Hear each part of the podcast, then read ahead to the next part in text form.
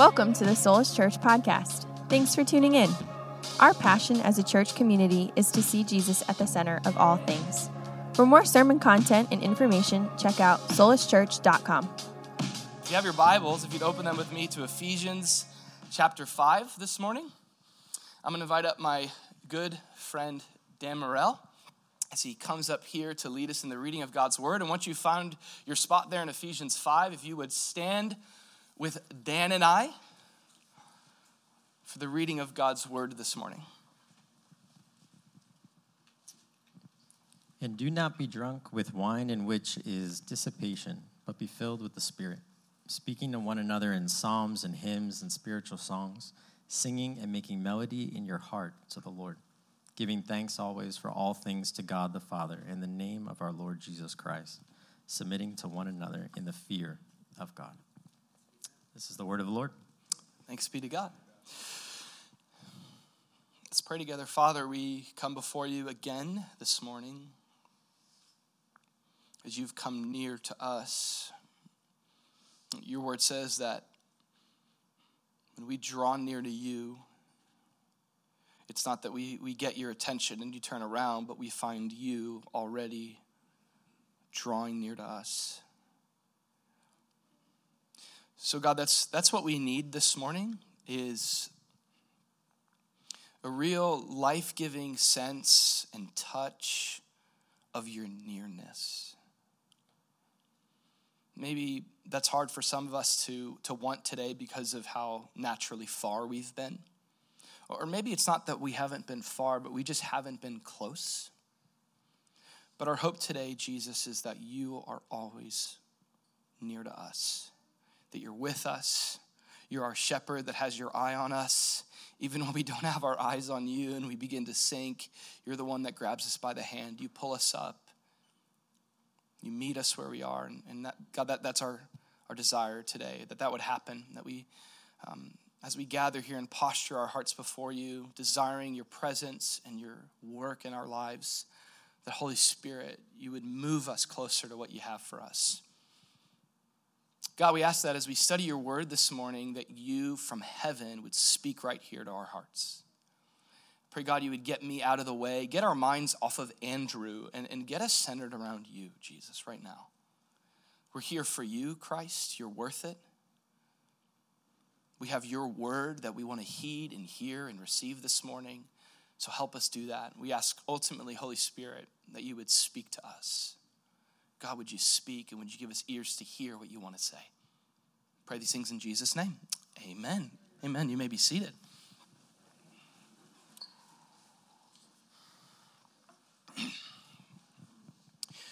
Well, we had a two week break from the book of Ephesians. Had Tim Mallory, missionary from Cartagena, Colombia, with us two weeks ago. Was really thankful to have Pastor Pete Vital from, or Vitali, I think as, as Jimmy Italian-esque pronounced it.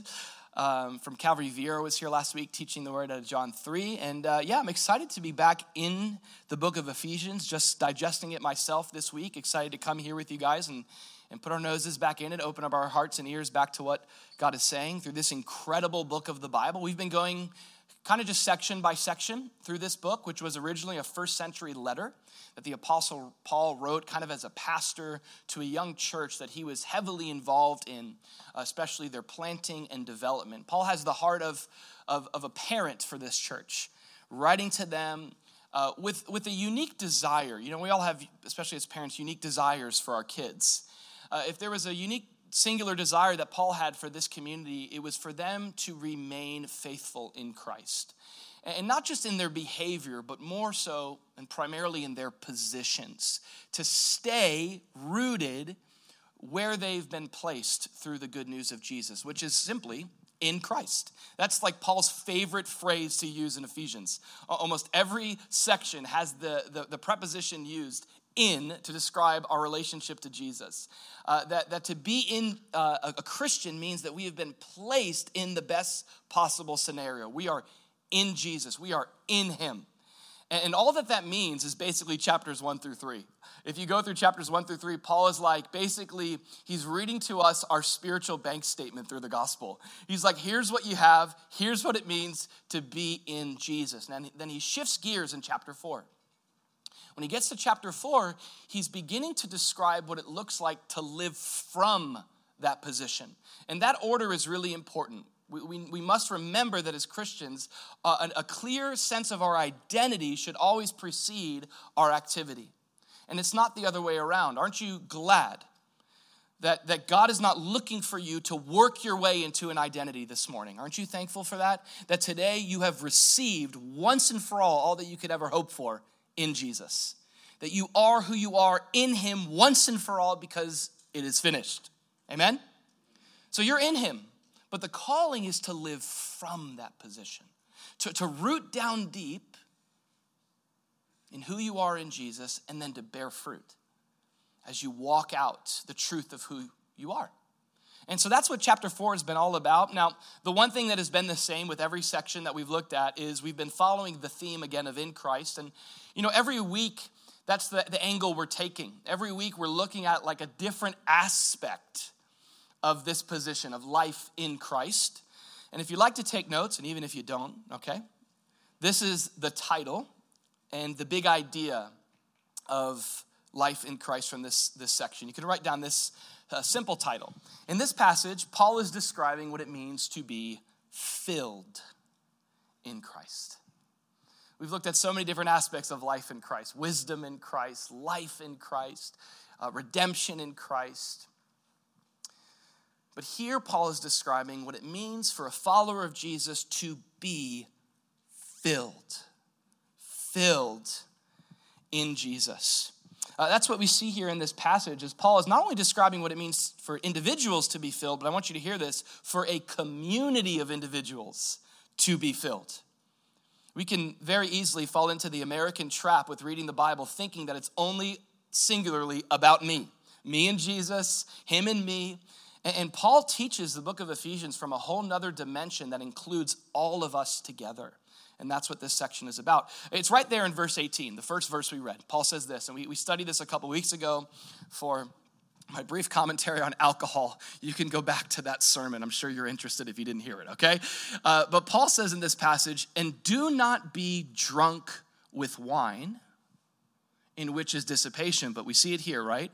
But here's the command for us. Like today, there's a command from heaven to our lives, and God is saying to us, He's not suggesting, He's calling and commanding us that we would be filled with the Spirit. Can someone say filled?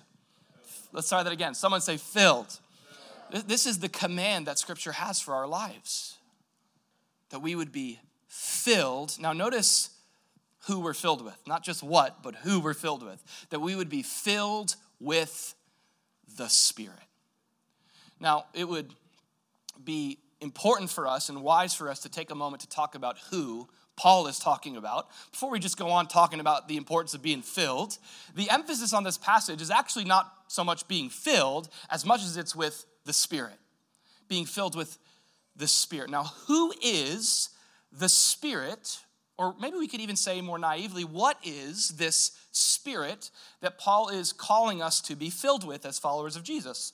Um, some basic um, pneumatology, introductory stuff here to the Holy Spirit would remind us. I, I like the way Chuck Smith says it. He says, The Holy Spirit is the primary agent of the Godhead at work in the world today the primary agent of the Godhead at work in the world today. The key phrase there is agent of the Godhead, right? The Holy Spirit is, listen, God Himself. Jesus taught this, the scriptures teach that the Holy Spirit is one of three persons within the community of the Trinity. Trinity, it's not a word you're going to find in the Bible. It was invented by a guy named Tertullian. With a name like that, you know you're going to invent some epic doctrinal titles, right? Tertullian invented the word Trinity to describe really just a truth that Scripture reveals. You don't need the word Trinity to have a robust sense of the doctrine of the Trinity by reading what's plainly revealed in Scripture. And the doctrine of the Trinity is essentially just who God is. In our best attempt to understand how he's revealed himself, because that's the only way to really know who God is, is to take him at his word, not to make him in our image, but, uh, but allow us to, to see who he's revealed himself to be. Don't you hate when people make conclusions about you that aren't true, that are based on their perception and opinion? How do you think God feels, right? I mean, people do that all that we, we do that all the time. We tend to make God in our own image rather than receive who he has revealed himself to be. He told Moses, I am not what you want me to be, but I am that I am.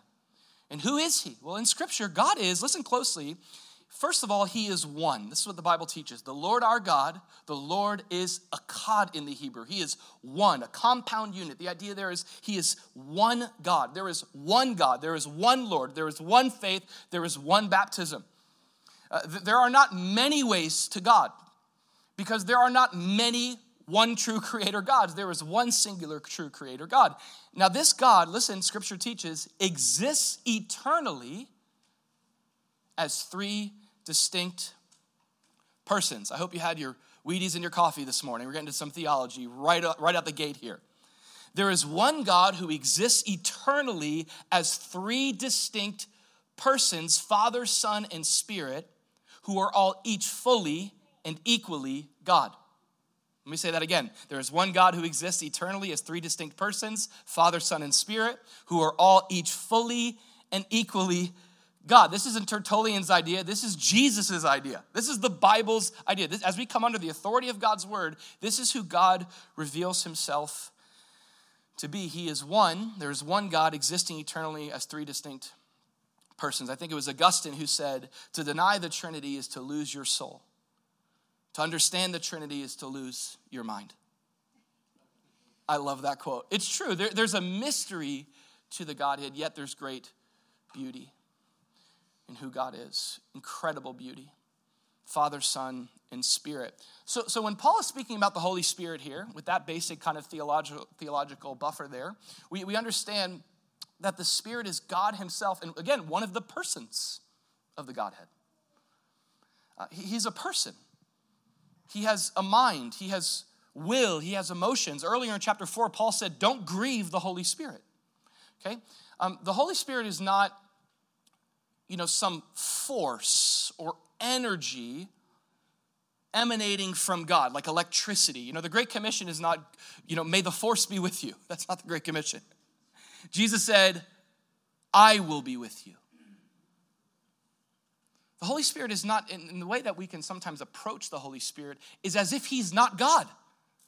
I love the R.A. Torrey quote. He said, If we constantly think of the Holy Spirit as some kind of force or energy, or our thought will constantly be, How can I get more of Him? But if we remind ourselves that the Holy Spirit is a person and He is God Himself, our thought will be, how can He get more of me? The Holy Spirit is a person. He is God Himself. Listen, you know, I could just keep talking, but usually what I try to do at some point in my sermon is stop and read a Spurgeon quote. And so I got one for you. Charles Spurgeon, the Prince of Preachers, he said it best. Listen to this. This is a doozy, so engage your mind and your ears here. Here's what, what, what Charles Spurgeon said he said, We're so accustomed to talk about the influence of the Holy Spirit and his sacred operations and graces that we are apt to forget that the Holy Spirit is truly and actually a person, that he is an actual life and existence, or as we as Trinitarians usually say, one person in the essence of the Godhead. But I'm afraid, Spurgeon says, that though we don't know it, we have acquired the habit of regarding the Holy Spirit as a divine emanation flowing from the Father and the Son but not as actually being a person himself, God himself. I know it's not easy. He, this is a, a really interesting part. He says this I know it's not easy to carry around in our mind the idea of the Holy Spirit as a person. Anybody else relate with that? I relate with that. A couple head nods. Spurgeon says, I can think of the Father as a person. I could do that because his actions are such that I can understand. I see him hang the world in space. I observe him wrapping the newly created ocean in darkness. I know it is he who formed the drops of hail, who determined the number of the stars and calls them each by name. I can conceive of him as a person because I see the Father's actions. Oh, I can comprehend Jesus. I can do that, right? We can comprehend Jesus, the Son of Man, as a real person. Because he is, I love this, this is so Spurgeon, this is beautiful, because he is bone of my bone and flesh of my flesh. It takes no great stretch of my imagination to picture the babe in Bethlehem, or to behold the man of sorrows, acquainted with grief, or the king of martyrs as he was persecuted in Pilate's hall or nailed to the cross for our sins. Nor do I find it difficult at times to realize that the person of my, the person of my Jesus sitting on his throne in heaven, or clothed with the clouds and wearing the crown of all creation, calling the earth to judgment and summoning us to hear our final sentence. But when I come to deal with the Holy Spirit, his actions are so mysterious. His activities are so secret. His works are so removed from everything that is familiar to our mind and body that I cannot easily grasp the idea of him being a person. But he is a person. God the Holy Spirit is not an influence, not an emanation, not a stream of something flowing from the Father, but is as much an actual person as either God the Son or God the Father. I almost want to say amen after that, right? When we get to heaven, we can, we can fist bump Charles Spurgeon, to say the least, for that one right there. But that is so helpful. Understanding the nature of who the Holy Spirit is as God Himself, as a person who can be grieved and lied to and rejected, a person who is pursuing us in love. Now, here in the verses we read, as Paul is saying to be filled with the Spirit. What's going on here? What's the context of this verse? Not just in this book, but in this moment of history. Um, what, what, Paul is describing here in Ephesians 5:18 with us being filled with the Spirit is, is listen closely. Paul is describing the relationship of a Christian to the Holy Spirit under the new covenant.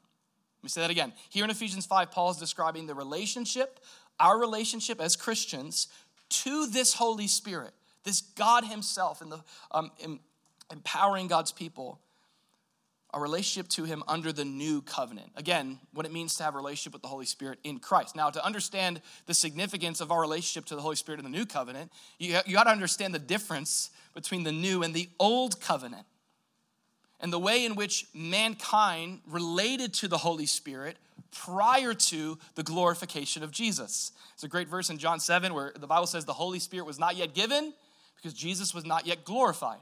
This is language that Jesus himself even talks about with his disciples that describes uh, different kinds of relationships to the Holy Spirit, and even like uh, with people, even different kinds of ways that the Holy Spirit relates to people. Jesus talks a lot about this. Now, in the Old Covenant, prior to Christ, the times where Christ was promised and predicted, uh, the Spirit of God, as is today, has always been with man. I think of Genesis 6 when things were nearly as bad as they are today in the world. And God said, Man, my spirit will not strive with man. How long? Forever. And, and that's a truth. The Holy Spirit, Jesus said, is in the world seeking to lead people to Jesus. You know, the Holy Spirit loves being almost like behind the scenes. He just loves giving attention to Jesus. Most of, most of your Christian life is the Holy Spirit, and you don't even know it. He's always at work. We think it's us. We think, you know, we don't, and he doesn't like ask for more glory. He's just always pointing to Jesus. And, and he's, he's doing, in the world with all men, he's always leading people to Jesus. That's what he, that's his primary ministry, getting people to Christ, convicting the world of sin, righteousness, and judgment. That's what Jesus taught. Uh, in the old covenant, the Spirit of God, just like today, was always with man. We wander. Our spirits have separated from God. God's spirit is always seeking to bring us back. Now, what, what's also interesting is in the Old Covenant, the Spirit of God, who was always with man, would also come upon certain men. The Spirit of God, who was always with man, would come, uh, this is the Old Covenant still, would come upon, listen closely, certain men for a certain purpose, at a certain time and moment, listen closely too, with a certain measure. Did you get all that? Old covenant, Spirit of God's with everyone, would come upon certain people, certain people, not all people, certain people, for a certain job or task, for a certain something. Like they're called to do this, I want them to do this, I'm gonna put my spirit upon them to empower them to do the thing that I need them to do. Even, you know, rebuilding the temple is a great example of this. There's a lot of evidence of that. You know, the famous verse uh, in out of uh, Zechariah, not by might nor by power, but how? But by my spirit, says the Lord of hosts. That, that was uh, the, the, the empowerment of God's spirit to accomplish the rebuilding of the temple. Certain people, for a certain purpose, at a certain time, not all time, not a not even like a 10 year, you know, a lifetime guarantee or something, you know, a limited time. With the, also notice this, a certain measure, a measure, a limit. Uh, this is why we see David in the Old Covenant in Psalm 51 after sinning against the Lord, like a mobster. David in Psalm 51, what does he pray? God, please don't take your Holy Spirit from me. The Bible teaches that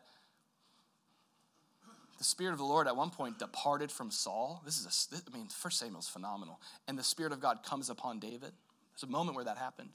And a distressing spirit, the Bible says, like even from the Lord came upon Saul. That's a whole other sermon. But anyway, David knows what it's like to have the, the power of the Spirit come upon him. He also knows what it's like for the power of the Spirit to leave people, for God's Spirit to still be with people, but not upon people anymore. Now, let me say something really, really clearly, okay?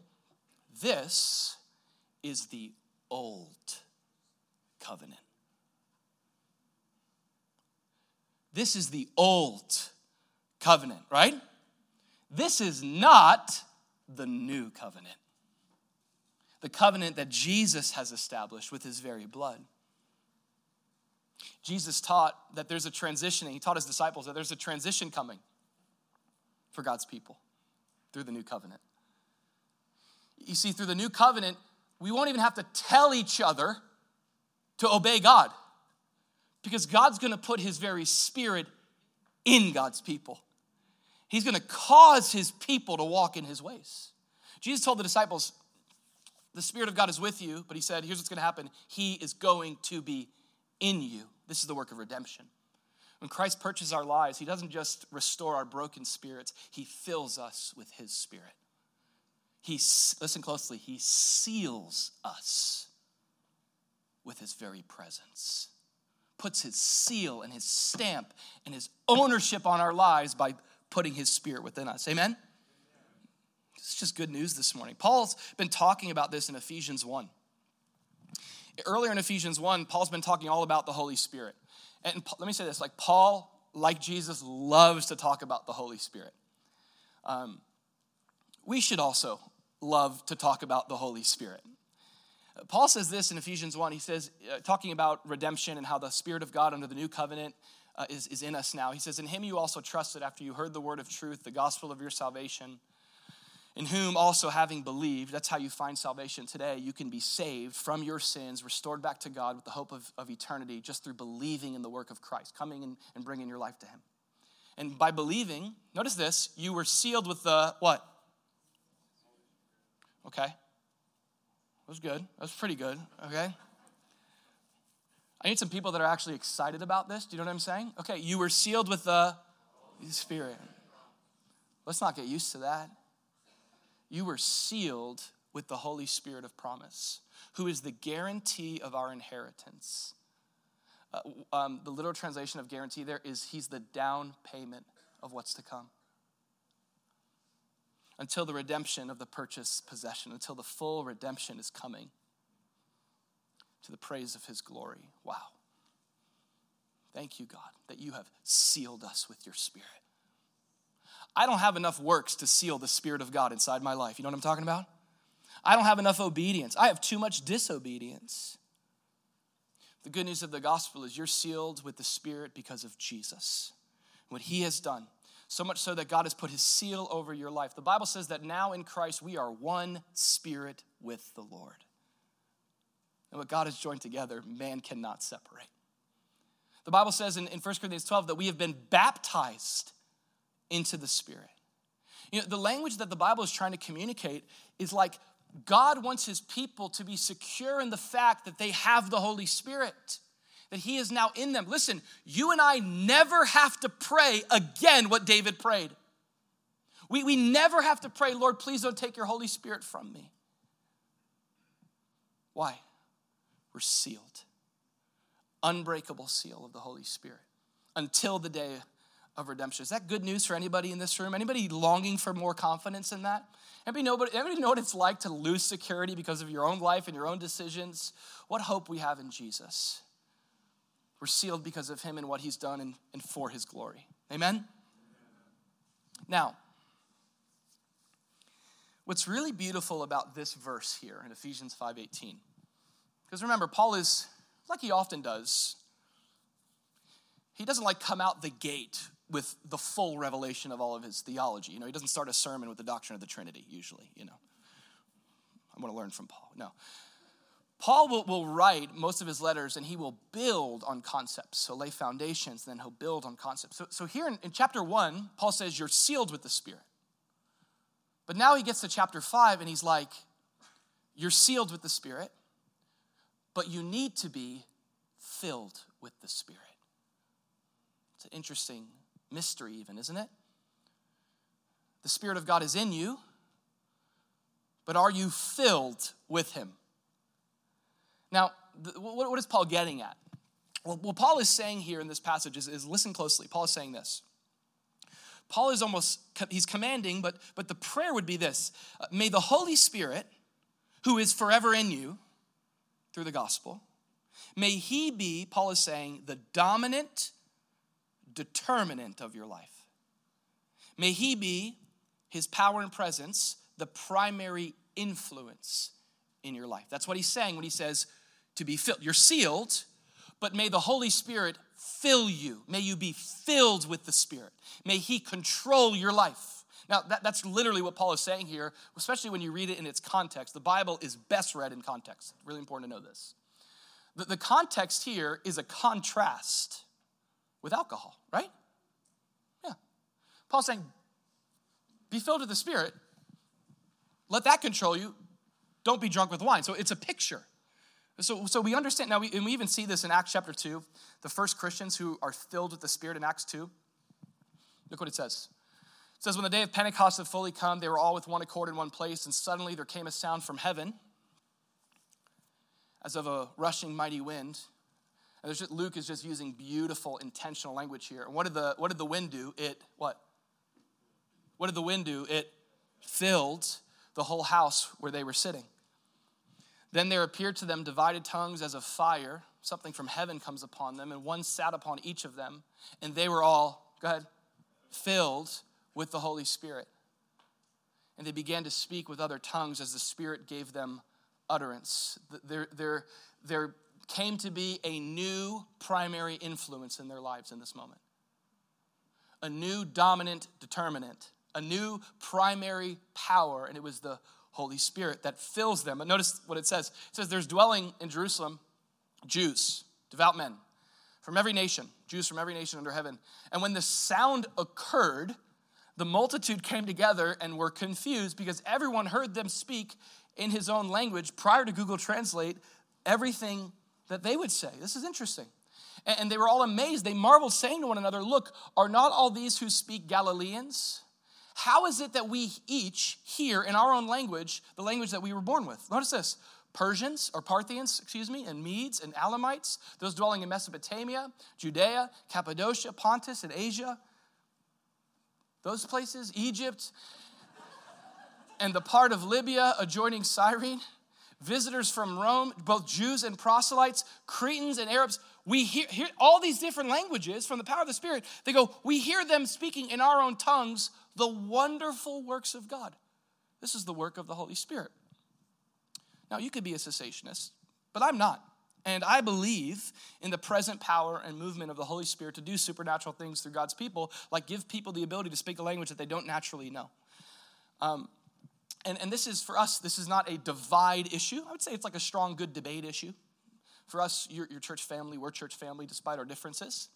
I want to point out, though, for all of you people that are like, yeah, we should speak more tongues, it's soulless. Notice the emphasis of tongues is on the wonderful works of God. It's about Him. Like there's so much of the church today that has used some form of an, an emphasis on tongues to make a lot of attention on people. And it's like, it's like, what's going on here? In this first century moment, the emphasis was on just God. The attention just went to God. Look at him, the wonderful works of God. So notice this, though, because I got to keep going. I don't. I should. My sermon's not on Acts two. Okay. So they were all amazed and perplexed, saying to one another. They're looking on and they're going, "What?" This is what they're saying. Paraphrase. What's going on? Or New King James. Whatever could this mean? Okay. Now I want you to notice. There's always in every crowd with the work of God. There's always different heart responses. You know, some people are open to the gospel. 3,000 souls get saved in this moment. Other people are skeptical. They're like, what? What, is, what do they believe? What are the Christians? They believe that stuff? They, believe, they submit to the Bible, that ancient text? Others are just scoffing and they go, they're drunk. They're hammered. That's what's going on right now. That's what they say. But notice the language. They are what? Full of new wine. That's what they perceived. this is the idea that Paul is speaking about. That's the, the terminology. To be full of new wine, to be full of alcohol, is, is evident in the direction of your life and the actions of your life and the, the movements of your life. Paul is saying, don't be full of alcohol. Let your life be filled with the Spirit. May the Spirit of God, in the same way that alcohol negatively uh, can, can, can cause brokenness through drunkenness, let the power of the Spirit bring restoration and beauty and goodness as you're filled with Him. Paul says, Do not be drunk with wine, but be filled with the Spirit. Do we see this church experiencing this? They're filled with the Spirit. Now let's talk a little bit more about this. And I'm making this decision right now. This is going to be a two part sermon, okay? Come back next week for part two.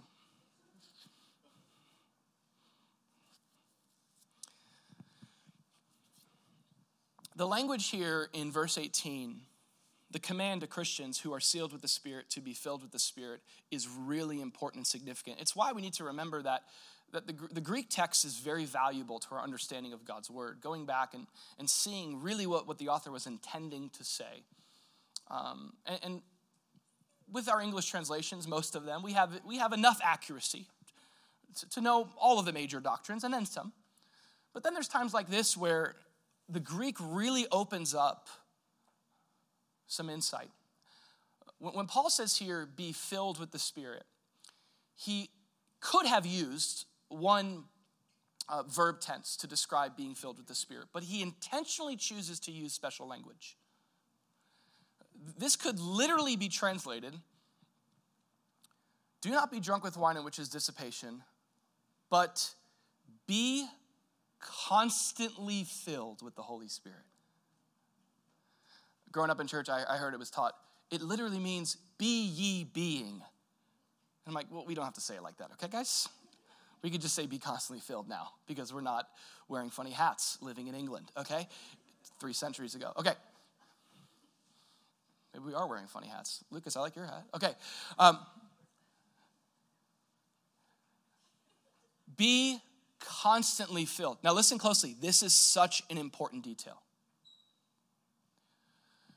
There's no such thing as a Christian who, who listen, there, every Christian is sealed with the Spirit once and for all, one and done.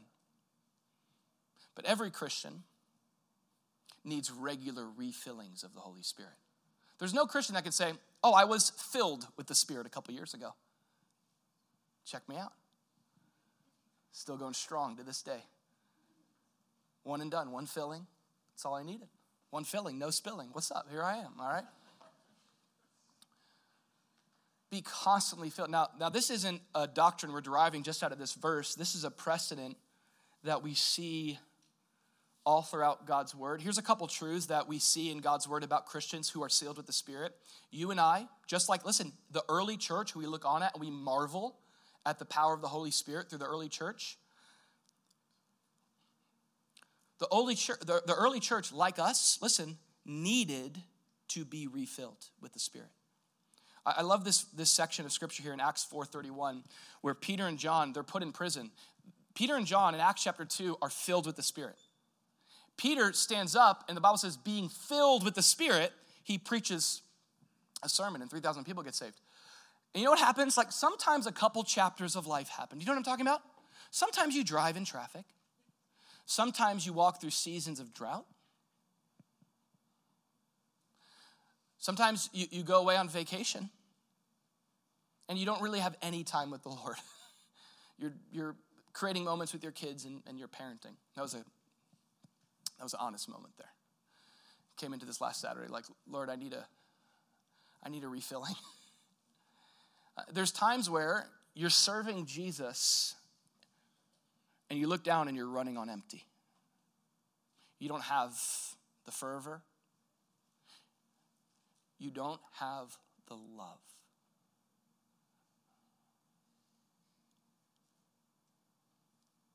And when they had prayed, the place that they were assembled together was shaken, and they were all filled with the Holy Spirit. They spoke the word of God with boldness. In other words, God refilled his people. And they got back up and they went back out. And you know what they would essentially do, the early church? They just repeated this process for the rest of their lives. Like, God, I need you. And I, I don't just need one moment with you, I need a whole lifetime of you. I need regular moments with you. I, God, I need rhythms where I can come before you and say, God, I'm on empty. Would you fill me with your spirit? Would you renew me in your spirit? I don't want to run on E. I don't want to run on fumes. When you've promised me, listen closely, the outpouring of your spirit the only hope to live the Christian life, the only hope to serve God, the only hope to love God is the Spirit of God.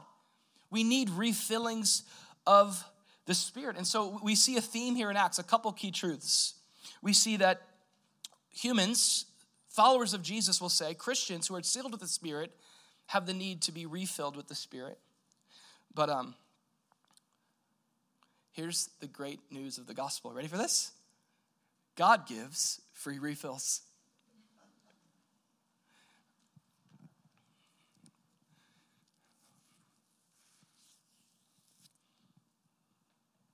Jesus in John chapter 7 said, If anyone thirsts, let him come to me. Are you thirsty? Here's, the, here's the prerequisite to being filled with the Spirit thirst, need. And, and Jesus said this, and I'll even show it to you. In John 7, the Bible says, On the last day, that great day of the feast, Jesus stood, he cried out, saying, If anyone thirsts, let him come to me and drink. What an invitation. Can I tell you something? You as a follower of Jesus, you don't have to beg for the Holy Spirit. All you need to do, Jesus said, is ask. And like a good father who gives good gifts to his children, won't he give the Holy Spirit to those who beg him? No, who ask him, who say, God, I'm thirsty. I'm running on E. I've lost my love. I'm bored. May you fill me afresh with your spirit. Can I remind you that we don't fill ourselves with the Spirit. We don't fill ourselves with the Spirit. We come to the source. We come to the one who fills us, who gives free refills again and again and again. And this is why Paul would say there's a need for every Christian to regularly be setting their sail for the wind of God's Spirit to blow in their lives. Um, and this is really beautiful because as Paul is saying this here, I want to I want to remind you like the context of this is not just an individual Christian. And that, that's how I'm teaching it. I'm encouraging you as an individual to come back to the well, to come back to the fountain, to receive times of refreshing, to position yourself under his presence and his power and say, God, fill me. And by the way, we ask by faith. We believe by faith. Jesus said, Whoever believes, we don't work to the Spirit. We say, God, fill me. We don't also we don't say God fill me with your spirit and we kind of wait for something to happen.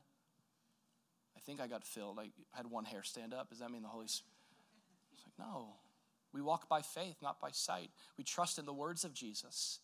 He said, Ask me for, and He gives us His Spirit. We just got to trust Him to do what He promises. Going to work tomorrow. I don't know if you have off. I don't think we have off on the, the third of, you know. Going to work this week, eventually. Going to 4th of July this week. And just say, God, fill me with your spirit and trust that He's going to. Trust that He will. At any moment, multiple times a day, multiple times an hour. God, fill me. You know, what's amazing about this verse, again, is it's, it's not just for individuals, it's for a community of individuals. What we're going to study next week is where Paul goes on to describe the effects of being filled with the Spirit. Some of the effects. It's not a robust list of, of all that. There's a lot of controversy around what it means to be filled with the Spirit. We're going to talk about that next week. But the emphasis here in just this one verse we're studying this morning is certainly that Jesus' vision for his church is that it would be a community that's filled with his spirit. So much so that he's like, he told the disciples, like, hey, don't get to work. It's not I'm alive, I'm resurrecting, I'm ascending, get to work. He, he says, go and wait for my spirit. He is who you primarily need. Like, there's so many things we want the church to be filled with. We want the church filled with people. We want the church filled with energy and excitement. We want, we want the church filled with like attention. We want the church filled with even good things love and joy and all these things. But the Bible says that God just wants his church to be filled with the Spirit. And I think if we hunger for God Himself, all the other things will follow. I wonder in your life how many other things you're seeking beside the Holy Spirit. How many things in your life are really just going to be byproducts of you saying, God, fill me with your Spirit? I need to be refilled. Seek ye first the kingdom of God, and what? All these things will be added to you. All of these things. Now, like I said, next week uh, we're going to go into the next few verses, which describe what it means to be filled with the Spirit. But I, I want to just come back this morning as we close uh, in our time of worship. I'll invite, uh, I guess, Jimmy out, Jimmy and Britt out. Um, but I want to just close this morning creating a moment here where we can take Jesus at his word. I don't know where you're at today, but here's what Jesus says John 7. If anyone thirsts, let him come to me and drink. Hmm. What are you filled with this morning? What's filling you? What's controlling you? Fear? Shame? Anger? Busyness? Distraction? Regret? You? That's a big one. I go to spend some time with Jesus yesterday and study, and I just, I'm just like, I can't even begin to prepare a Bible study. I spent I spent a whole week just with Andrew. I mean, I, I mean, I just this was one of those weeks where I just feel like, in, in all honesty, I was just like, Lord, I, I didn't seek you, and it was hard to. Three kids, Chevy Chase movie, okay, but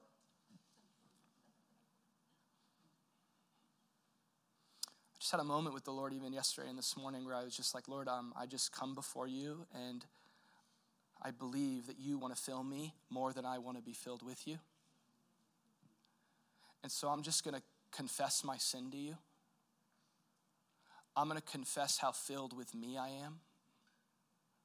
And I'm just going to empty myself before you and say, Jesus, may I decrease and you increase in my life. I'm telling you, there's power in that. There's a spirit filled church on the other side of that.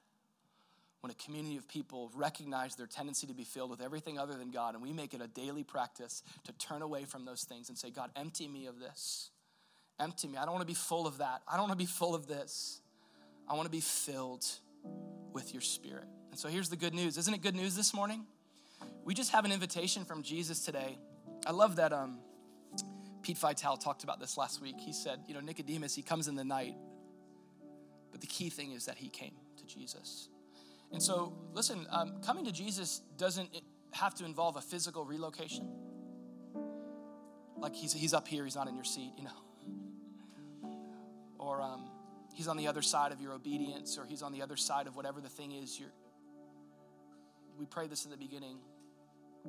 Coming to Jesus is about recognizing his nearness to you right now, despite how far you've been and it's responding to his invitation. Even still, Jesus says this Come. Come. You who have no money, come by. You have no food? Come eat. Come to the waters, you who thirst. And you'll find replenishment. You'll find a filling of the Spirit. So let's create a space here as we close. Listen, let's go to Jesus. Create a secret place in your own seat, in your own heart right now to come, maybe come back to Jesus. To turn away of some of the things that you need to confess to God. Maybe after the service, you've got to come up and, and confess it to some people up here that are going to be praying. But let's take a moment and respond to this invitation. We who are thirsty, let's come to the water and drink, and let's ask Jesus to fill us with His Spirit.